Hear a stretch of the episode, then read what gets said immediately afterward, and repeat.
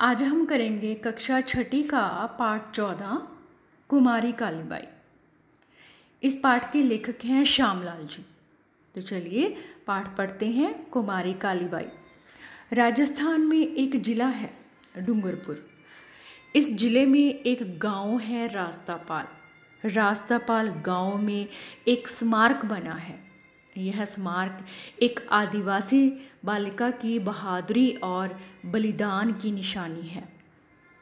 तेरह साल की लड़की आज़ादी की लड़ाई में कूद पड़ी और अपनी प्राणों की बलि दे दी। आप सोच सकते हैं कि तेरह साल की बालिका में यह राजनीतिकता कहाँ से आई होगी?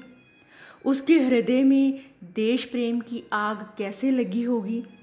फिर ऐसी बालिका जो कच्ची उम्र की हो, आदिवासी जाति की हो, कैसे क्रांतिकारी बन बैठी? आश्चर्य की बात तो है ही, पर बात सच है, उसके जीवन की एक अनोखी कहानी है। बालिका का नाम था कुमारी कालीबाई। कुमारी कालीबाई के माँ बाप कौन थे, इस बात का तो पता नहीं चल सका। पर इतना ज़रूर पता चला कि कुमारी कालीबाई रास्तापाल गाँव की आदिवासी लड़की थी।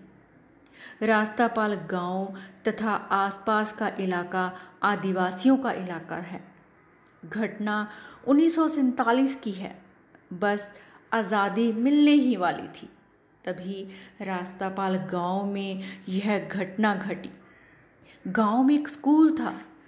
इस स्कूल में एक शिक्षक थे। जिनका नाम था नाना भाई खांट।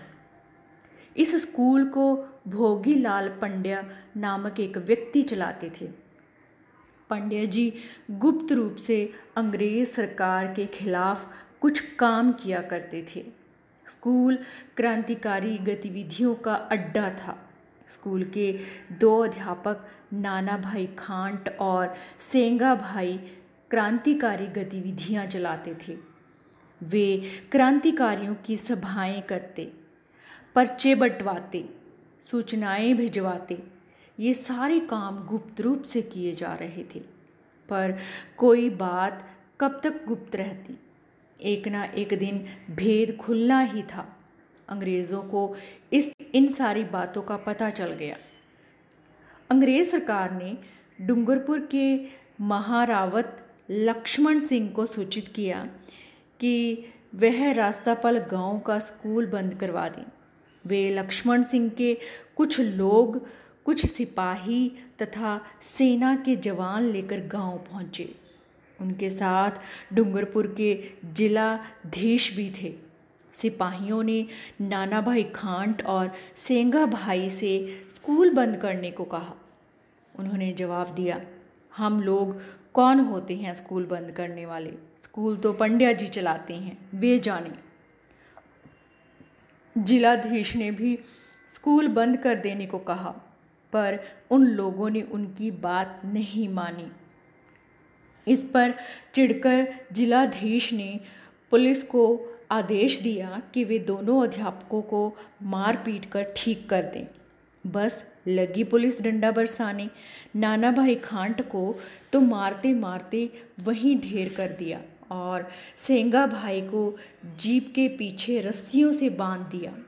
सेंगा भाई की यह हालत देखकर काली बाई दौड़कर जीप के सामने आ गई और बोली, छोड़ दो मास्टर साहब को, इन्होंने क्या गलती की है? एक सिपाही बोला, भाग जा सामने से, नहीं तो गोली मार दूँगा। उस निडर लड़की ने कहा, मार, देखती हूँ कैसे मारता, मारेगा। बस इतना कहकर वह दौड़कर जीप के पीछे आ गई और एक कचिया से रस्सियाँ काट दी। सेंगा भाई छूट गए और आनन फानन में वहाँ से रफू चक्कर हो गए। रह गई वहाँ अकेली कालीबाई। यह देखकर सैनिकों ने कालीबाई पर गोलियों की बौछार कर दी। कालीबाई की जीवन लीला समाप्त हो गई। कालीबाई के मरने की खबर सुनकर हज़ारों की संख्या में भील आदिवासी वहाँ इकट्ठा हो गए।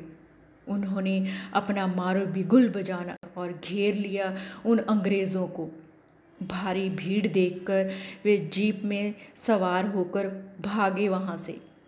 आदिवासियों ने उनका पीछा किया। वे भागते रहे। आदिवासी तब तक उनका पीछा करते रहे जब तक उनकी जीप दूर जाकर ओझल नहीं हो गई। देश की आज़ादी के लिए कालीबाई निछावर हो गई। एक जीवन की कहानी ख़त्म हो गई। लेकिन ख़त्म नहीं हुई, शुरू हुई। कालीबाई अगर साधारण ज़िंदगी जीती तो उनका नाम शायद कोई ना जानता। लेकिन उन्होंने ऐसा काम कर दिखाया, जिससे वह हमेशा के लिए अमर हो गई। उनका जीवन इतिहास बन गया। ऐसा इतिहास जिसको पढ़कर देश की हर युवती, युवक, देशभक्ति की प्रेरणा लेता रहेगा। तो बच्चों, कैसी लगी आपको कहानी कुमारी कालीबाई की? हमें भी कुमारी कालीबाई की तरह बहादुर और निडर बनना चाहिए और कुछ भी गलत होते देखकर उसके खिलाफ आवाज़ उठानी चाहिए और अपने देश से बहुत प्रेम करना चाहिए। बहुत शुक्रिया।